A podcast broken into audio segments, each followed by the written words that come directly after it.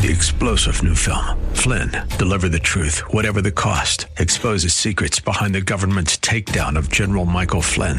Flynn knew what the intel world had been up to. He ordered the first audit of the use of contractors. This set off alarm bells. He told the truth. He was the most dangerous person for Donald Trump to hire. They had to get rid of Flynn. Flynn, deliver the truth, whatever the cost. Available now. Watch it today. Go to salemnow.com. Salemnow.com.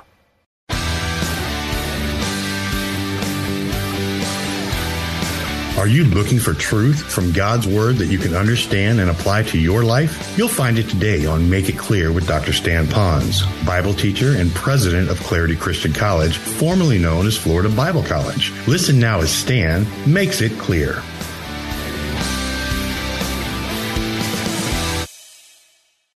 How many of you on the island remember about there were two pilots from one of the airlines called Go Airline, and they were just supposed to fly from Honolulu to the little tiny town of Hilo. In 15 minutes, they passed Hilo because both pilots were asleep in the cockpit of that plane. This is a true story. How many remember reading that?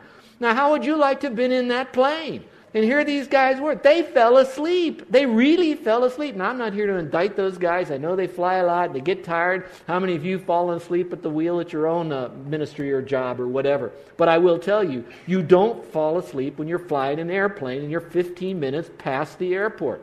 You want them to be alert. Well, just as much as we want our pilots to be alert, we want our doctors to be alert, we'd like our lovers to be alert to us. I want you to know that God says to us, I want you to be alert in a relationship with me. You want to build that relationship. You now have a new relationship with me. You need to communicate with me. And you need to be alert when you do it. Focused attention when we pray with Him. And oh, how much that means to Him. But also in the spirit of being persistent as well as being alert, He wants us to have this attitude of gratitude. So prayer is also being thankful. I like the phrase it says, be vigilant in it. Then it says, with thanksgiving. I know most of you know how important it is to be thankful, but I'd like to add another concept to the aspect of being thankful. When I ask myself, when am I least thankful? I'm least thankful when I'm not focusing on what others have done for me. If I don't think about what others have done for me, then why would I be thankful to them? Or I'm least thankful when I think I've accomplished or I'm doing what I need to do by myself and I really didn't need other people. I, I did it, so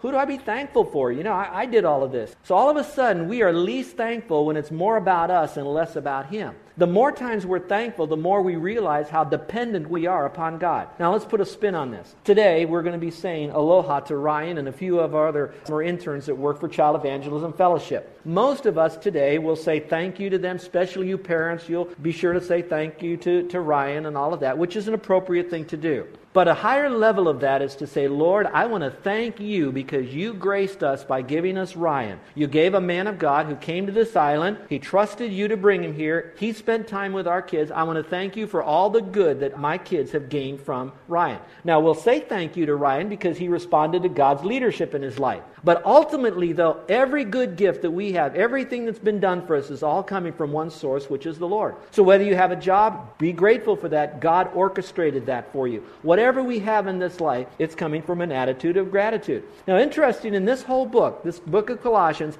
Five times the Apostle Paul speaks about being grateful. And each time he does it, he shows gratefulness for five areas regarding the Lord in the life of the Colossians and what they mean to him. Just listen to these very quickly. Christ followers are to be grateful for their salvation. He's thankful for their salvation as well as his own. He's also thankful for spiritual growth. So you can be thankful for the spiritual growth of your mate, of your own personal growth, the growth of your kids' spirituality. He was grateful for their closeness with Christ and the church.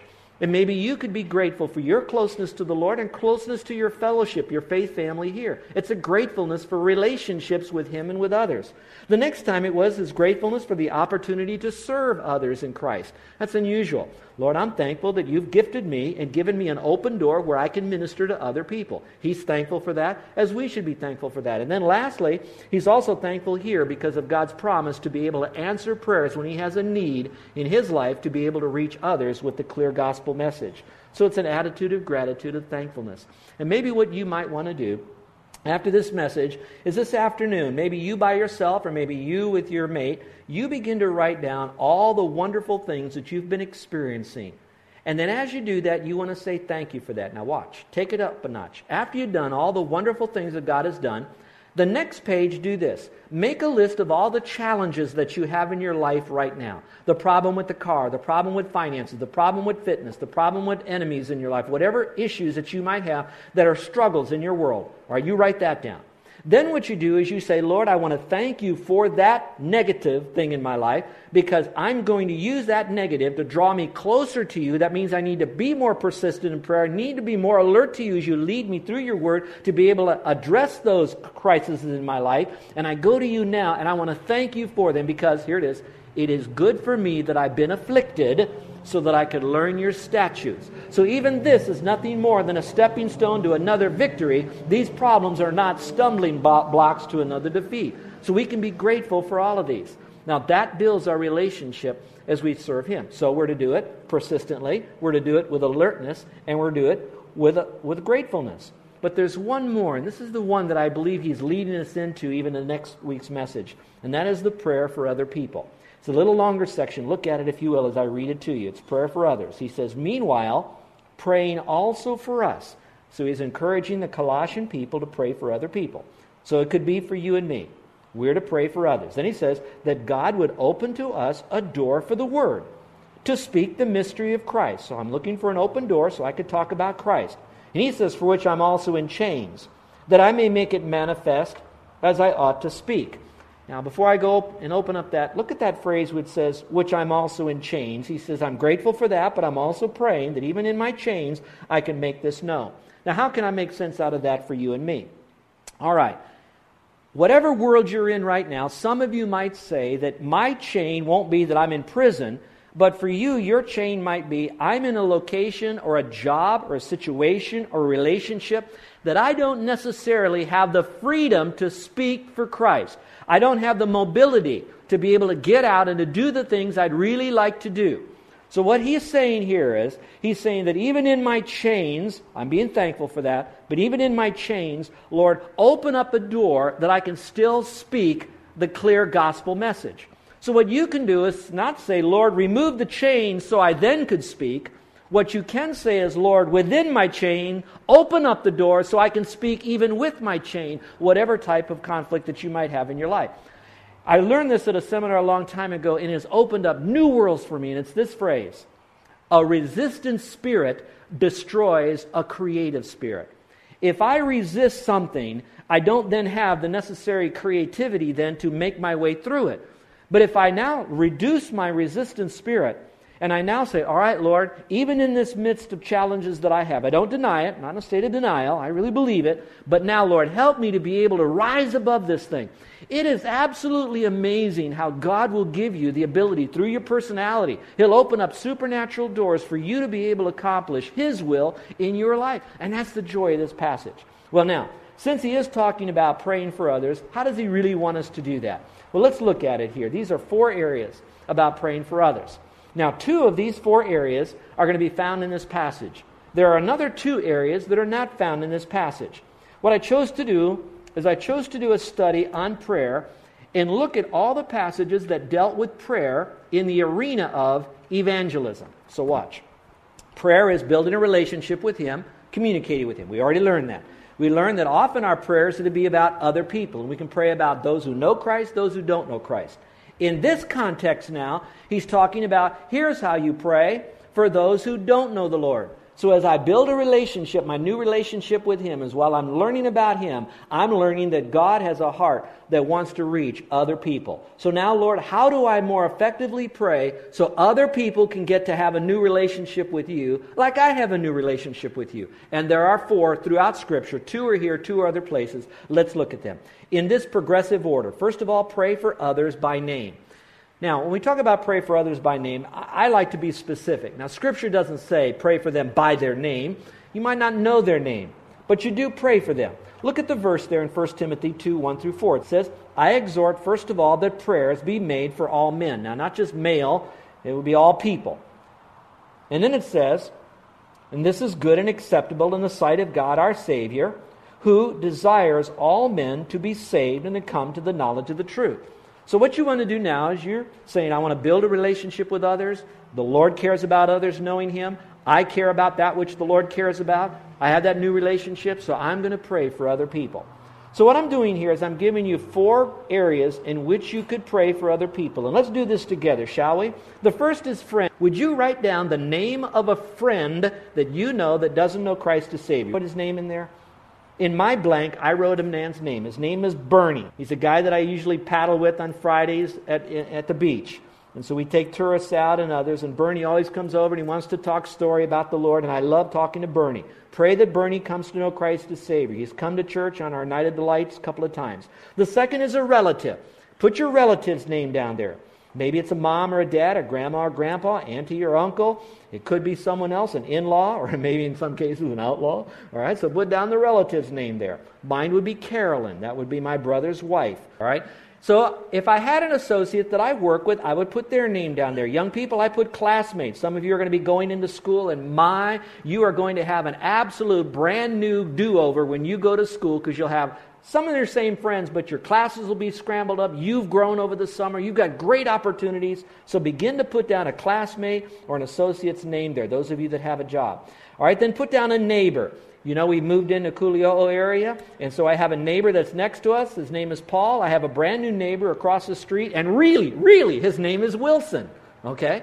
And so I have Wilson. Now, he doesn't hide behind a fence or anything, but he is Wilson. And so I'm praying for Wilson. Dear man, every time I'm out in the yard, he comes out. Every time I walk out the, my car, he's on his porch looking at us. So I know that we have a very good watchman. All right. His name is Wilson. How many of you wrote down at least one name in any one of those categories? Would you raise your hand? All right, now what you do as you build your relationship with the Lord because He loves the world and these people are part of the world, you're drawing closer to Him by praying for other people, particularly their salvation. All right, secondly, pray for an opportunity to share. You'll be amazed at how many times that you really and consistently, persistently, and with alertness pray for these unsaved people that God will throw open a door. You don't have to barge a door down, you don't have to make it happen. God will open up very unique doors. Pray for an opportunity to share an open door. Now, that's coming from this very passage. It says, Pray that God would open to us a door for the Word to speak the mystery of Christ. Now, the problem sometimes is not that that he doesn't open a door. Part of the problem is we don't ask him to open the door, or when he opens a door, we are not alert to that. But I find that those of us who say, Lord, will you open a door? There is an uncanny, invisible set of antennas, like a radar set, that begins to help us to see, ooh, that is an open door. That has given us an open door. So I look for Wilson across the street. I want to have a healthy relationship with him. But I don't want to just be a good neighbor. How can I be a good neighbor, but I never tell him about Christ? So I'm looking for a unique way that I could bridge into the gospel with him. Now, some, it might come because he'll come to me with a critical need that I could speak for Christ. Or I might have to create an event. Maybe have a block party. Or maybe have a Christmas time over at our house. And when he sits there, I can give him a gift and then talk about gifts. And the greatest gift is the gift of God, eternal life through Jesus Christ our Lord. I can create an event. But I know this that if I love the Lord with all of my heart, then I will love my neighbor as myself. I will pray for him and I will ask God to supernaturally open a door. But I've got to be ready to, to, to walk through that door. Now, once I pray for them and God opens the door, what do you think probably is the next greatest need that I'm going to have to ask God for? It's when that door is open and I'm supposed to speak. If it's me, I'm going to need boldness in my life. How many of you, the door's thrown wide open and all of a sudden, what do I say now? You know kind of what to say, but how do I get it out? We need boldness. Now, some of you are the personality style that is very easy. You know, there's no stranger around you. There's no topic you're going to stay away from. You'll talk about anything. And then there's others of you that are so sweet and shy, and you almost wish nobody would even talk to you. you just kind of drive your, open the car, the, the, garage door, get in there, close it behind you, and hope nobody sees you. You hide behind your email or something. Well, I want you to know that there is that communication. And found in 1 Thessalonians, look at this. This is what you pray for. You pray for boldness. It talks about speaking the gospel. Then in Ephesians chapter 6, it says this praying always with all prayer and then Paul says, Pray for me, that utterance may be given to me, that I may open my mouth boldly to make known the mystery of the gospel, and that I may make it and speak boldly as I ought to speak. Now, while you may ask God for health when you need health, and where you may ask God for finances when you have a financial situation. And some of you are asking for God to improve relationships. I want you to know as much as you want to go to Him with those issues that are good, I'm not marginalizing that. I also want you to know that you can take your, your timidity to the Lord. You can say, Lord, I, am wired. I'm scared. I don't know how to say it. I don't know what to say. I don't know if I'm going to say the right thing. What happens if they ask me a question I don't know the answer to? I don't know what to say, Lord. I want you to take that personality that you have, that lack of confidence, and just say, Lord, you made me this way, but at the same time, I need boldness. And so, would you pray for me? I need boldness. Now, here's what's so unique about it the Apostle Paul, in my opinion, other than the Lord, was probably the most courageous Christian that ever lived. In fact, he went into a city, he preached the gospel, they beat him up so badly, they threw him outside the city on a dump, and they put him on that dump because that's where they put dead bodies that don't have a place to be buried or any family to pick them up. And so they actually thought he was dead. What happened on that dead that dump over there? He revived. Now, we're not going to get into the revival, but he did. He, he kind of woke up, came back, all bloody and battered. Now, if it was me, I'd get the heck out of there. But that's not what he did. What did he do? He went back into the city again. Why did he go back in the city to preach again? Brain damage.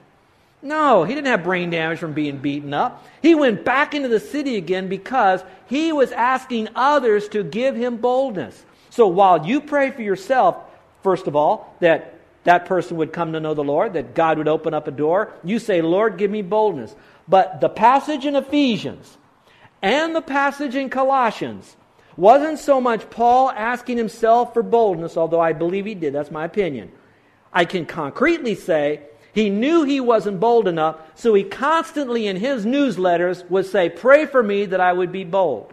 So if that's the case, then find a study buddy, a prayer partner, someone who will be praying for you that you will be bold as you're praying, that a door would be open as you're praying for those who don't know the Lord as their Savior. Those of us who have a new relationship with Christ, we want to tell people about the Lord. And now, once we do that, how do we do it? We ask God to have that person be ready, open the door, and then give us boldness. But now, what do you think is the next thing that we need from the Lord once we have the boldness? Now we're ready to go. We've got what we need to say to that person. Now we need to have what is known as clarity. Look at the passage, same passage, Colossians. Pray for me that I also may make it manifest or clear, that's what it says, as I ought to speak, that I will make it clear as I speak. Here's what happens sometimes with some people. Does this happen to you? You all of a sudden you realize now the door is thrown open. That person wants to talk about spiritual things, especially the gospel. You've got the boldness, but as you're doing it, you're not sure if you're coming across accurately. And so, what you want to do now is not merely rely upon your own strength, your own wisdom, your own ability to communicate God's most precious truth to that person, which is the gospel. What you do then is you then say, Lord, right then quietly, Lord, help me to make it clear to that other person. Now, watch what I'm about to say. It's not that you have to take God's muddied message and make it clear to the person. What you have to pray is to say, Lord, let me take your clear message and not personally muddy it up when I give it to them. And so, what you're doing now is saying, All right, Lord, I want to make sure that that person knows that they're a sinner, but that you love sinners. I want that person, Lord, help me now that they will know that no good deed they do will go to heaven. And that because they sin, that they're going to spend eternity in a place called hell. Lord, help them to know that going to heaven is by grace alone, through faith alone, in Christ alone, for the glory of God alone. Oh God, help me to say it with tenderness and truth and compassion, but also courage. Help me to be consistent. Help me to be clear when I say this. Help me to be concise when I say this. Oh God. Now let me tell you, God is up in heaven and He hears your heart because it's a heart of dependence first. Secondly, you went to him, not all these other people. You asked him to give you clarity. He's partnering with you because he says, Lo, I'll be with you to the end of the age. He lives inside of you. You've had enough teaching already, so you've got the word implanted in there. You've got everything going for you. All you did was flip the switch on. You went, and now that clarity will flow. It's going to flow from a heart that's now bold. Why? Because you prayed for that. It's going to flow a bold heart from a door that's been opened because you prayed for that. It's going to happen with those people that you prayed for. And so today's message is going to unleash you as little miniature Christian missionaries in a world of people that you know needs to hear the gospel. And it's coming, watch this, not from someone who's going to do it out of duty because you got to do it. You're doing it because of your great love for the Lord. You know I love Carol, but I'll tell you, my family knew I loved Carol and that we were in love. I mean, after about two or three years, I want you to know my family loves Carol. She, she, they could tell there was something special about me. I would write Carol love notes, you know, to Poopsie from Tootsie, you know, those kind of things. You know, that was before email, kids. I remember I got it. If I got in trouble with my mom and dad with Carol, it was probably one thing in those days, is that I spent too much time on the telephone talking to her. Get off the phone. Why? Because our family phone was my dad's business phone, and so I thought when dad got off business at five, that's when I can call Carol for four or five hours. I don't need to eat dinner. I just want to talk to Carol. And so I would be on the phone all the time. There was a countenance change. Now, that works in this world because of, I don't know, maybe puppy love is real to the puppy, I know, but it's puppy love.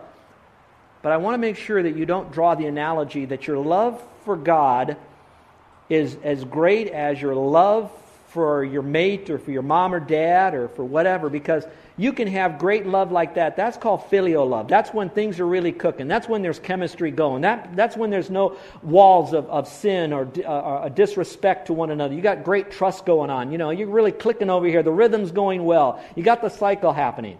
That's pretty easy to do that. And some of you are experiencing that. But I'm talking about a love that you and the Lord have because He is supernatural.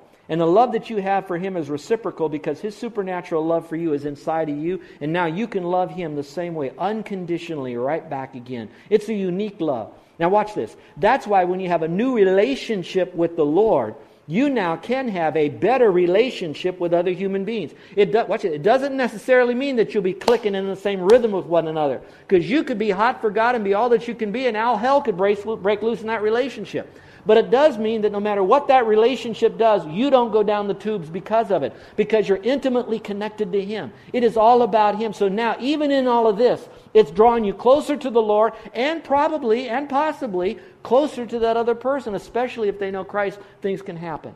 There have been times when my, I've had a bad hair day, a bad hair week. And I know that Carol and I were not on the same page.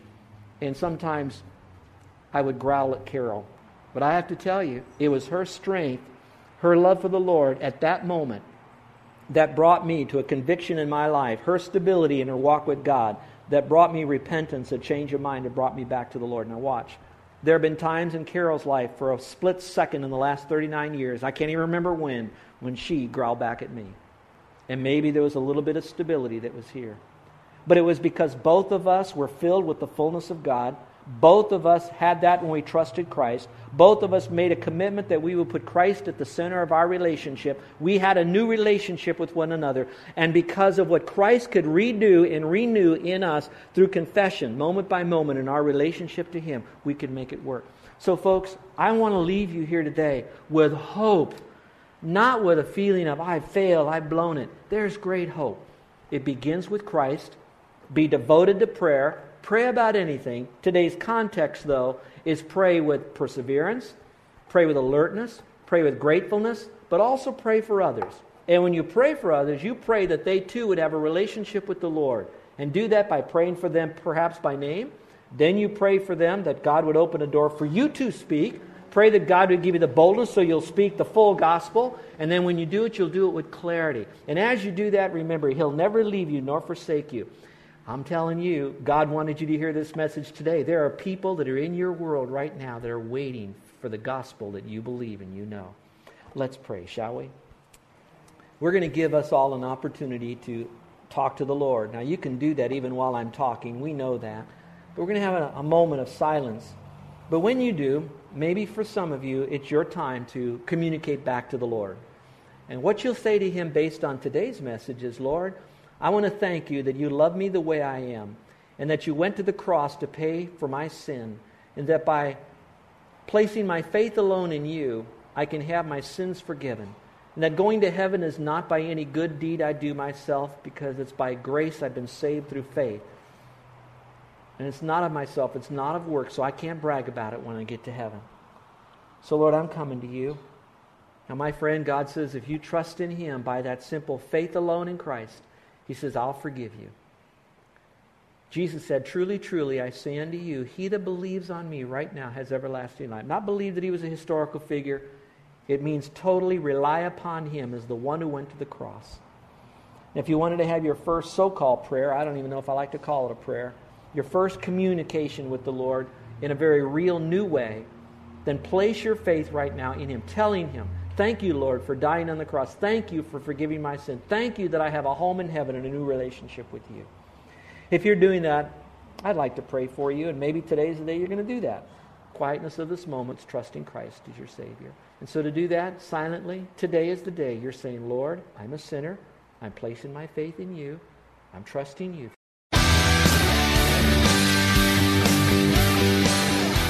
This is Joe Ponz, and I want to thank you for listening to Make It Clear with the teaching of Dr. Stan Ponz, founder of Make It Clear Ministries and president of Clarity Christian College. Make It Clear is dedicated to taking the Word of God with clarity into every person's world. It's the support of listeners like you who make the ministry of Make It Clear possible. You can provide your tax deductible gift to Make It Clear online by going to makeitclear.org. That's makeitclear.org. Thank you for helping us make it clear. If you would like to have Dr. Ponz speak at your church or event, please email us at tellmemore at makeitclear.org. That's tellmemore at makeitclear.org. Thank you, and remember to make it clear.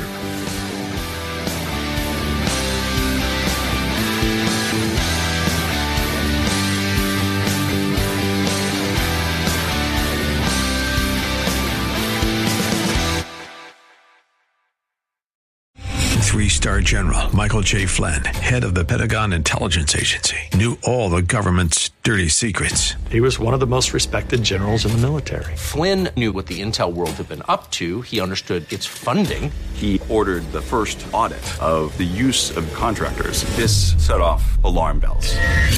The explosive new documentary, Flynn, Deliver the Truth, Whatever the Cost, and covers the facts behind this scandal. Flynn told the truth. He was the most dangerous person for Donald Trump to hire. I find out the worst enemy that I'm going to face in my life is right here in America. They took my assessment and they wanted me to change it. And I was like, I'm not changing it. They had to get rid of Flynn. With in depth interviews, archival footage, and never before seen personal records of the man behind the headlines. I just felt like I was drowning. Flynn, deliver the truth, whatever the cost. Available now. Watch it today. Go to salemnow.com. Salemnow.com.